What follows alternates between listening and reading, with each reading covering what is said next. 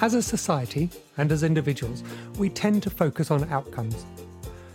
As a parent, we might ask, what mark did our child get in their test? What grades did they get in their exam? And we see these as benchmarks for success. But for two or three years, students are focused on one point on the horizon their GCSE exams. Is it healthy for us to be so fixated on one thing? Or should we instead be using this time to look at the process of learning to help our children to reach their full potential? Hello, and welcome to the Study Sessions podcast. I'm Nathan, the founder of the Study Buddy, and your host. In this series, I talk to a range of experts, parents, and students about how we can get the most out of studying at home. From nutrition to sleep, and from stress to mental health we'll be exploring how best to support our young people. There's a new episode out every Friday morning, so please subscribe, review, and don't be afraid to share with others who you think might benefit from what our experts are saying. Today, I'm joined by former teacher, author, and presenter Will Hussey. Will specialises in cultivating growth mindset and encouraging students to think differently. In short, he specialises in what makes people tick.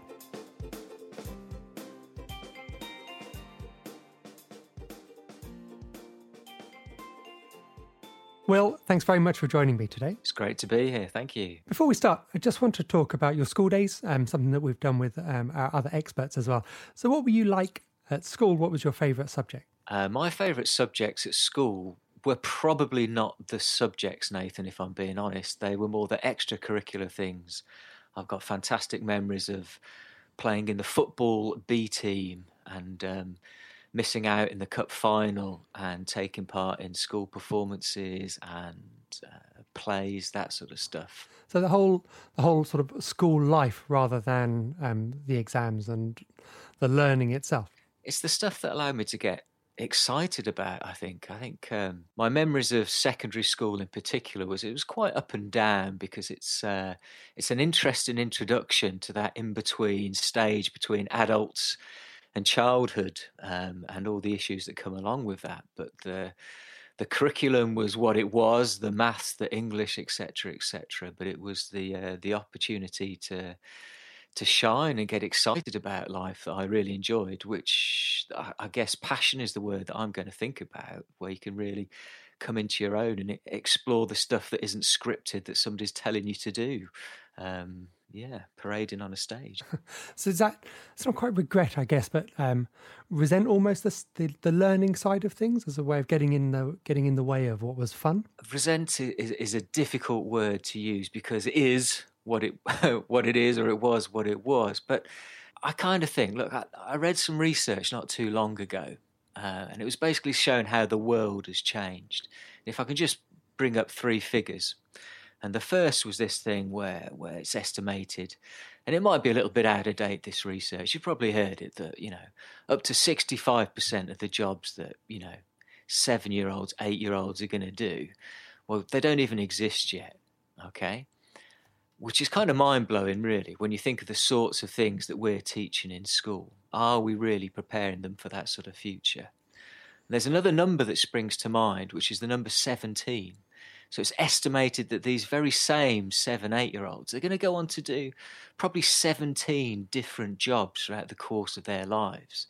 Now, that number might not sound significant, but if you compare that to my father, my dad's generation, and he went to university and he had a job for life and he worked at Aston University for, well, over 50 years. And he was really, really happy with that. And I kind of think times have changed now. So actually, no longer can education, can school be just about getting a job.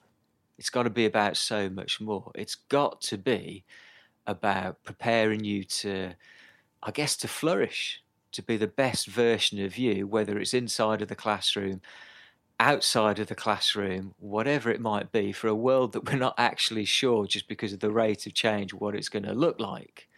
And and key to that, key to that has got to be tapping into pupils' interests, passions, and helping them to discover just what it is that floats their boat, what they're good at, what they want to what they want to pursue so they can flourish, whatever the climate. And I'm not saying that, that school didn't do that for me, but I'm saying it was different times and it was closer to school was about a job for life and it's not about that anymore. I think it's it's fair to say that within it's within our lifetimes or our careers that we'll have seen that that transition from I've been here man and boy to actually rounds of redundancies and job security being a thing of the past. Now I don't I'm not sure that I'll quite make 17 different jobs, but certainly the job that I went into from university existed beforehand. So it was fairly straightforward, I guess, that someone could have planned that route. How how do we prepare our children then if if we don't know what it is they're going to end up in? If we can't if we can't line them up for um, shopkeeper or um, banking or law or whatever else it might be that they want to do. These these sixty five percent of jobs that don't exist. I think you need to shift from what I, I hesitate to suggest the current education system focuses upon, which is an outcome to a process. Now the outcome is exam results typically, a measurement of somewhere that you get to. But actually, the process, which is what I think is far more important, is actually learning. And too often in schools, I'm not knocking teachers here because teachers do an amazing job. And actually, I think sometimes I think they're they're victims of the whole process here because if you're a teacher, you come into the classroom and you have a huge amount of pressure that is upon you to get a certain cohort of pupils to a certain place. But that means you're starting with the end in mind. That means that you're preoccupied with a measurement that you need to get these pupils to. And how that trickles down in practice is that translates to um, imparting of knowledge. I will tell you this in the hope that you can remember it and regurgitate it. Now, that's not learning to me. That's a temporary a temporary absorption of information that you can then regenerate, you can dump, and then you forget about it. Now, learning to me is a process of growth. Now, if we can encourage children to have that capacity to want to grow and to develop and to be interested and to recognize that they can absorb, develop, acquire their own interests and pursue their passions, that's learning. And that means they can be interested in learning, even if they don't know where that learning might go to. So I guess it's a process of what you might call divergent thinking, where you're encouraged to consider all sorts of different options rather than being told to focus on this one particular end result. But isn't it going to be really tricky to break out of that cycle of focusing on outcomes to start focusing on the process? Because the world of work and the world of acceptance into further education or higher education is determined by you've proven that you're good enough too. And that's why that's why the GCSE exams and the A level exams exist, surely to be able to prove that that a student has the capacity or the capability to go on to do more. Obviously, I acknowledge there has to be some sort of measure of children's abilities, uh, however you decide to describe them, whether that's A levels, whether that's GCSEs, whatever it might be. And I'm not suggesting that we shouldn't have a curriculum that you're working to. What I'm suggesting is perhaps that the curriculum and therefore the measurement at the end of it should perhaps be more tailored to the interests and the passions of the particular pupil. Because what you find that if if if pupils are interested, if they're engaged, they're going to fly and if you go through seven years, 10 years, however long it might be, of being subjected to trying to do stuff just because you're being told to do it, you start resisting against it. And then that doesn't that's not about potential. That that comes down to just surviving. And what we should be doing as educators and facilitators is trying to encourage pupils to thrive. Now, again, I'm not blaming educators, I'm not blaming teachers here because they do an amazing uh, job under what can be quite challenging circumstances. And actually, I think humans humans are hot wired actually to be survivors rather than thrivers. Okay, we've evolved to kind of get through the end of the day rather than taking a bigger picture and considering what we need to do to bring out the very best for us. I'm going to describe to you something that I call field of long grass thinking, Nathan. I want you to imagine that you stood in front of a field of long grass, okay? You've got to get to the other side of that field of long grass. You stand there, you look at it, you don't think about it for too long, and you just plunge in there, and you get to the other side.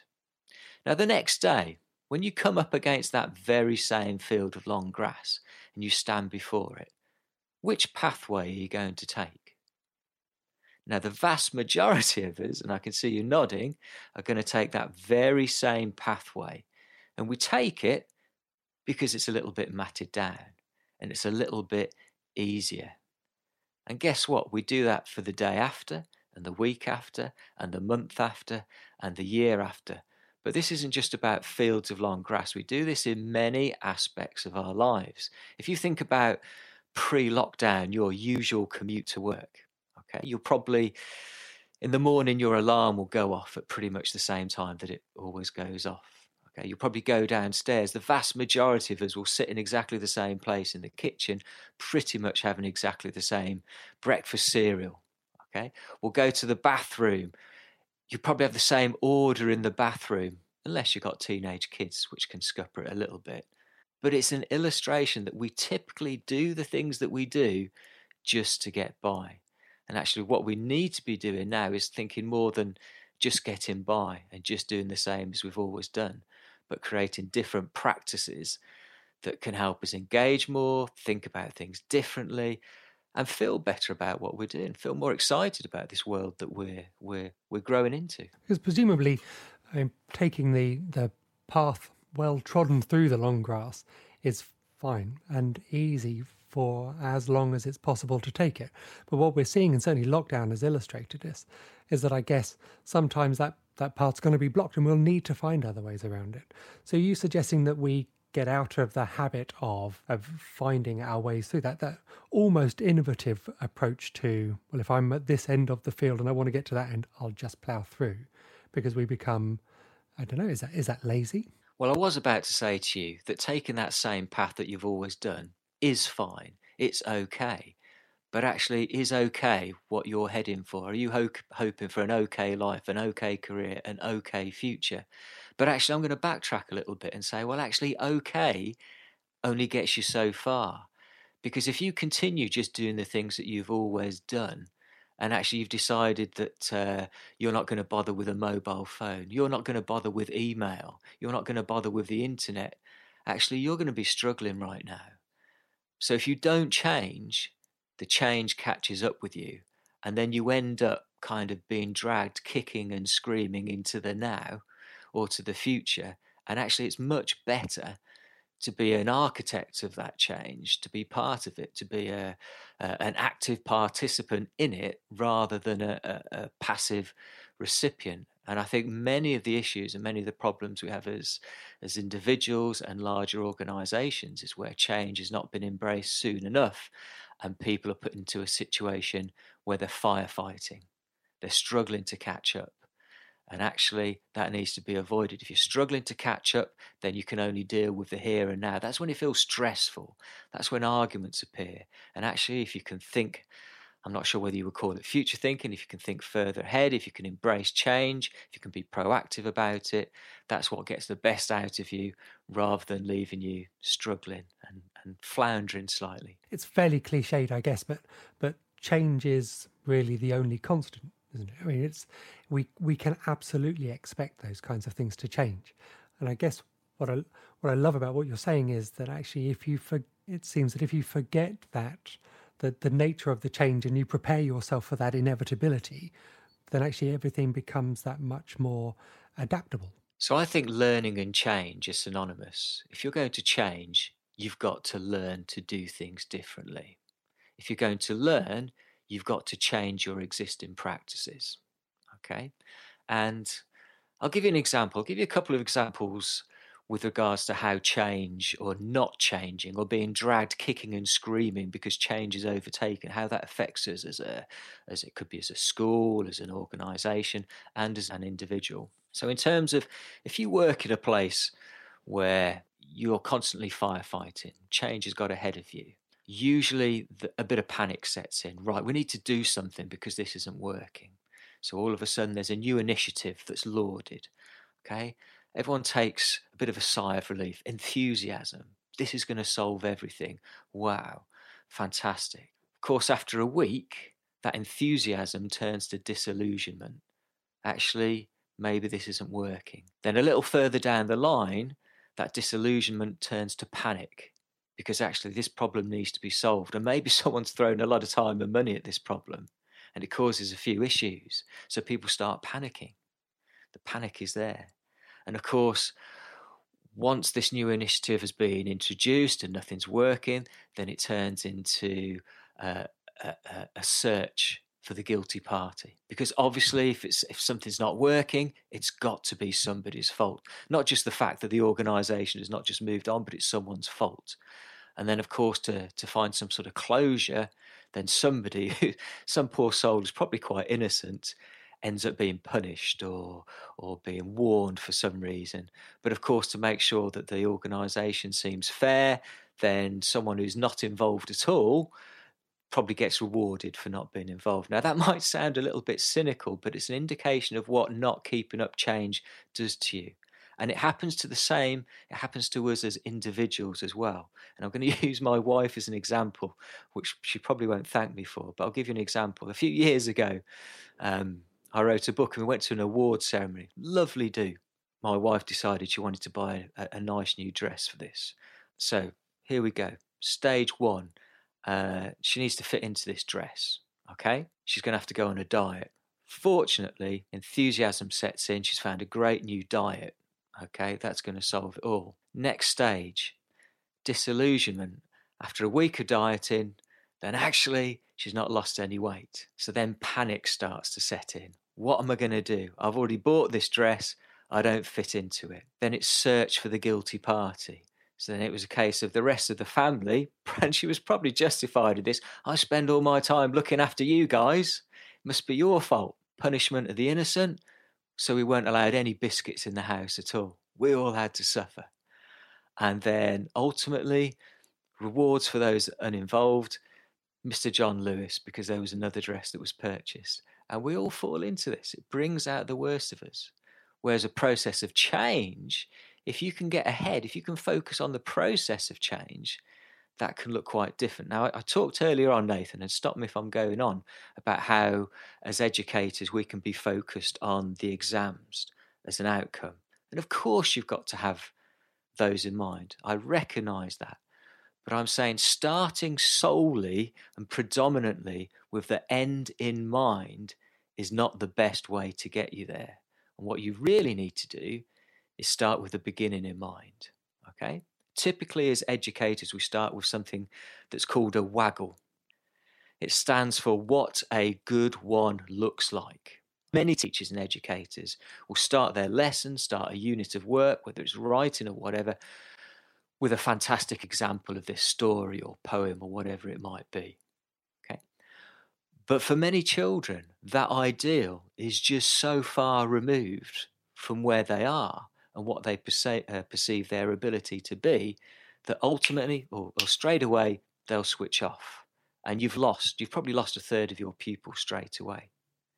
Now, I would suggest to you it's far better to start with what I'm going to now term in a world's first as a WGODL, which stands for what a good one doesn't look like. Okay, so you start with a pretty ordinary stroke, useless example. And I'll come on to this. And then you need to start teaching not so much what you need to do, but how you need to be in order to progress to where your target needs to be. So, what we need to be doing, and I'm no um, uh, expert in neuroplasticity or anything like this, but we need to be giving children some sort of comprehension or understanding of the processes involved in learning. And once they know that actually they can learn, they can affect their learning, now that's a green light then, because they know that actually there's a route towards achieving your potential. And if you don't show them the route, how on earth do you get to that potential? This is where my, I guess, my roadmap to achieving your potential comes in. I guess it consists of 10 parts in total. Okay, so brace yourselves for these 10 parts. Now, the first five pertain to actually how you learn. Okay. Now, the first stage, I want you to imagine if my grandma was here, okay, my 96 year old grandma, and I asked her, if I said to her, Grandma, can you floss for me? Okay, she'd look at me quite blankly. Okay, she'd probably think has something to do with dental hygiene. Okay, what she won't be aware of, you know, that dodgy dance that the kids do, flossing, where they kind of wiggle their hips and the arms go in another way. So, to start off with, she's the first stage of learning. Okay, and these are five stages that every single one of us goes through anytime we learn anything. We might go through it quickly, but you always go through these stages. So, you start off by being unconsciously incompetent. You don't know what it is that you're being asked to do. Okay, so the second stage if I say to you, Grandma, or if I say, Nathan, look, I'm going to show you, this is what I mean by flossing, you would then be consciously incompetent. Okay. So you'd know what it is that you're being expected to do, but I'm guessing you probably wouldn't be, wouldn't be able to do it. So the third stage of learning is if you spend the right amount of time trying to get your head around it, you might start to have some degree of success. Let's take the jug- the juggling analogy. So you might do one, two, drop it. Okay. But you're now given over a lot of your brain power, a lot of thoughts, a lot of mental energy to being able to do it. You start to have some degree of success. Okay. You're consciously competent. Okay. You're kind of at that can do stage. Now, to give you a controversial thought, this is the stage in schools where educators get really, really excited about, okay? Because they can suddenly evidence that children can do stuff. They can assess it as being learnt. Unfortunately, that's where it stops because they've got the evidence, you move on to something else for all sorts of understandable reasons. Unfortunately, this is also the stage where your pupils will completely forget it after a couple of weeks' holiday. Okay, you've not yet learned to do it uh, to such an extent where it's automatic. Because what you really need to get to is the fourth stage of learning, which is what you call unconscious competence. Okay, so you can uh, do it pretty easily without thinking about it. Okay, so kind of think about um, think about riding a bike. Okay, in fact, you don't have to think about it too carefully because you can do it without thinking. And when you learn something really well, you get to a certain stage where you don't have to think about it at all. Okay, it's unconscious competence, it comes automatically, it's there, it's stored in your brain, and it's no effort at all. And ultimately, we want children to, uh, pupils, learners, whoever, to move beyond that stage to stage five, that mastery stage, where it's not that you can just do it without thinking about it, but actually you can use it as a tool to really flourish and thrive and so on. So there's the five stages. Okay, you go through those five stages. Those are the five stages that you have to go through. Anything you've ever learned to do, you have gone through those stages. Whew. Right, now a deep breath. So this brings me on to something that I've entitled the five R's, because knowing how your brain works, knowing that those stages exist, knowing what they look like, knowing what they feel like is a huge help.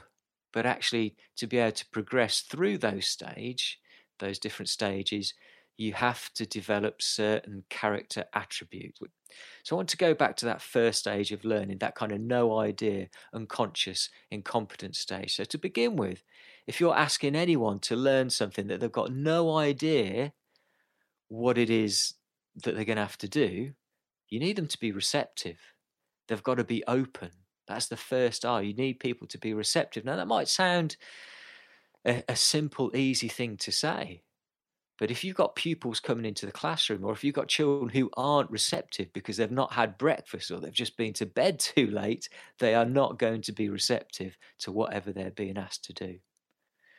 The second R, okay, so you now know what I'm asking you to do. I've shown you what a good one does or doesn't look like. I want you to do this, whatever it might look like. Now that's going to involve taking a risk. And learning is about risk taking. And actually, in the classroom, taking a risk is a big deal. You need pupils who who feel like they're in a place where they can take a risk. They know what it feels like, they know what it entails, and they they know that it's safe to do so. That's the second R. My third R. So if you get to a stage of conscious competence where you're just about getting it, you're working hard, you're kind of having some success. You need some grit and determination because you need to be able to retain the information and the feelings and the things that are working for you. Now, only you can retain that information, only you can process it. You can't copy it because you've got to actually get your head around and feel in a certain way what that feels like. And that takes stickability. Okay, and it's too easy at that point because your brain aches. There's a feeling called cognitive dissonance that kicks in with this learning business. It's not something you can do passively. You've got to get your head around it. When your brain is aching, you've got to stick with it. That is learning. That is the feeling of learning. You've got to stick with it. Once you start getting good at this sort of stuff, okay, once you start getting to that I can ride a bike stage, that kind of unconscious competence stage, so you don't have to think about it, that's when you need to start refining your actions and actually taking ownership of what you've just learned. Because up to then, it's just been a tool. It's just been a tool for you to kind of get the grasp of the basics. Okay. But from then on, you need to utilize it in a way that's most useful to you. To use a little bit of an analogy, for instance, if you're learning maths, your your teachers will probably teach you three different ways. They might give you methods where you can just calculate mentally in your head. They might give you some kind of shorthand jottings way where you can kind of half do it in your head and write a few numbers down. Or they might give you a formal method. And the fourth R, when you get to refining, then it's over to you. Which method am I going to be comfortable at using in particular time? Okay, so you're kind of owning it. You're really, you've, you've got to grips with the benefit of using this tool and you're applying it um, to your own ends. And the fifth R is when you get to this kind of top level, this, this level of mastery, for want of a better word. Actually, what, what you should be encouraged to do is then actually redefine what you're capable of or uh, maybe redefine where the bar is of whatever skill it is. Can it be done a better way? Can it be done in a different way? Those are the entrepreneurs, those are the innovators. But you know what? If you're going to do that, that involves learning again. And that involves going all the way back to the first R and being receptive to new ways of tweaking, of thinking in order to get these things done. So, learning is a cyclical process, it never stops. And I'm not going to say to you, Nathan, that I'm, I'm not going to say to a whole generation of teenagers or their parents out there that you can be anybody you want to be. But that's the route map to enable you to be the very best, actually, that you can be. And I think that's called potential. What I love about the five R's, I think, is how you can see it apply to the process of learning as well as that that subject content that you talk to. So when I think back to when Jake was doing his GCSEs, and you'd have this bit where we were just going around in circles constantly over studying at home. Are you doing enough? Are you not doing enough? And actually, you can look back and see that actually he, he was unconsciously incompetent as to that process of sitting down and doing it. He just didn't he didn't see or recognize that actually this was this wasn't working for him. He wasn't learning anything. And uh, again, I don't I don't mean that he wasn't learning about population migration he wasn't learning that his approach to studying wasn't working.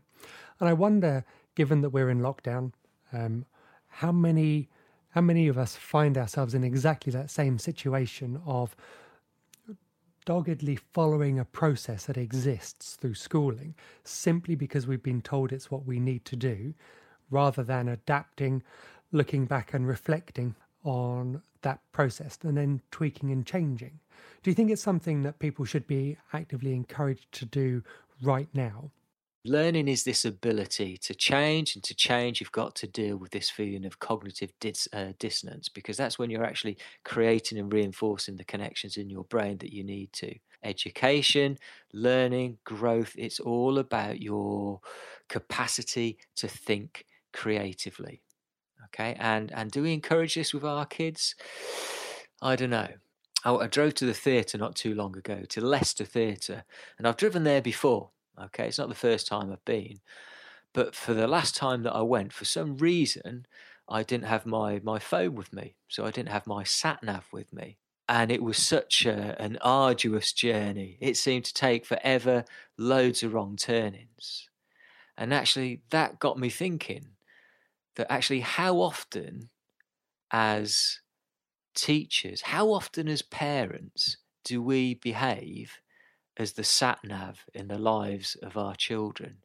And that actually, what we do is we show them where the destination is. Quite often, we'll show them where the starting point is. We'll tell them where to go at every different twist and turn. And actually, when they finally get to the destination, they're probably not actually equipped with how to get there themselves independently should they need to go by themselves.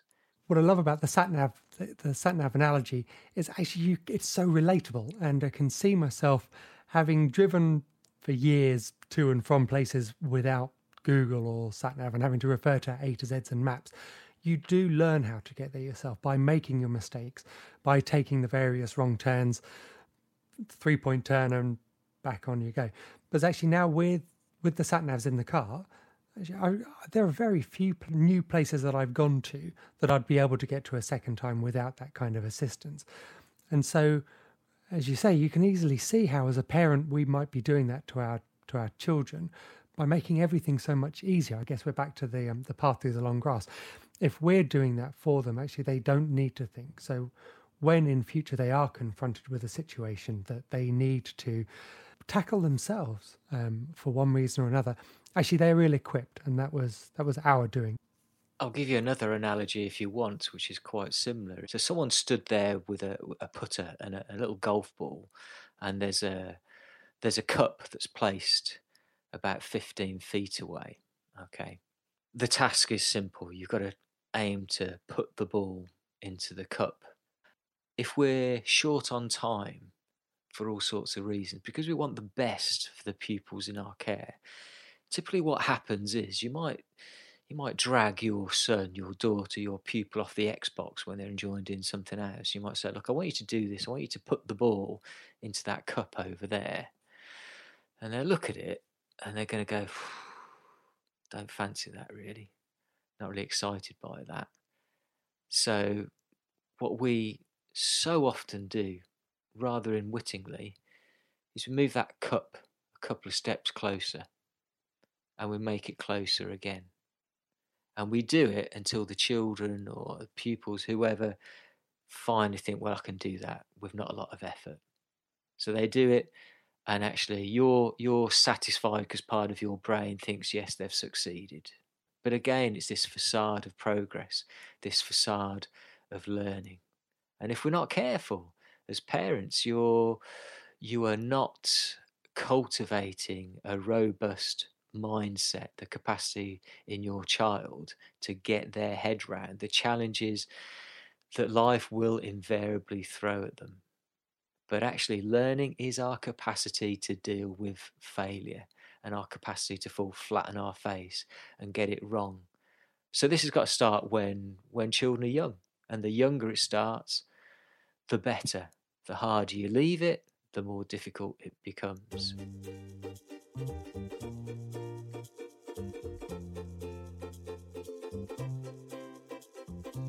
Will, thank you so much for joining me today and spending the time to share your insights.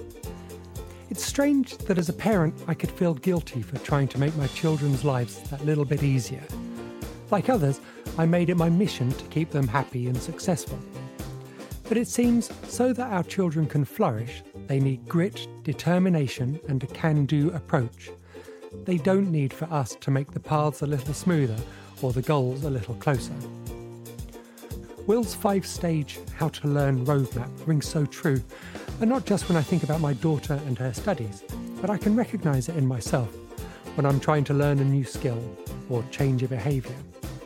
And it's interesting to think that the underlying character attributes, those five R's, can underpin our ability and perhaps even our capacity to learn.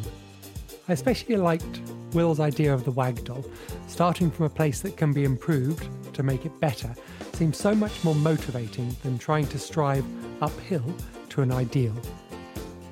As always, thank you for listening to the Study Sessions podcast. If you've learned something as a result, please don't forget to rate and review us. And there's another episode of the Study Sessions podcast next Friday, so please do subscribe. And in the meantime, feel free to share this and previous episodes with your friends.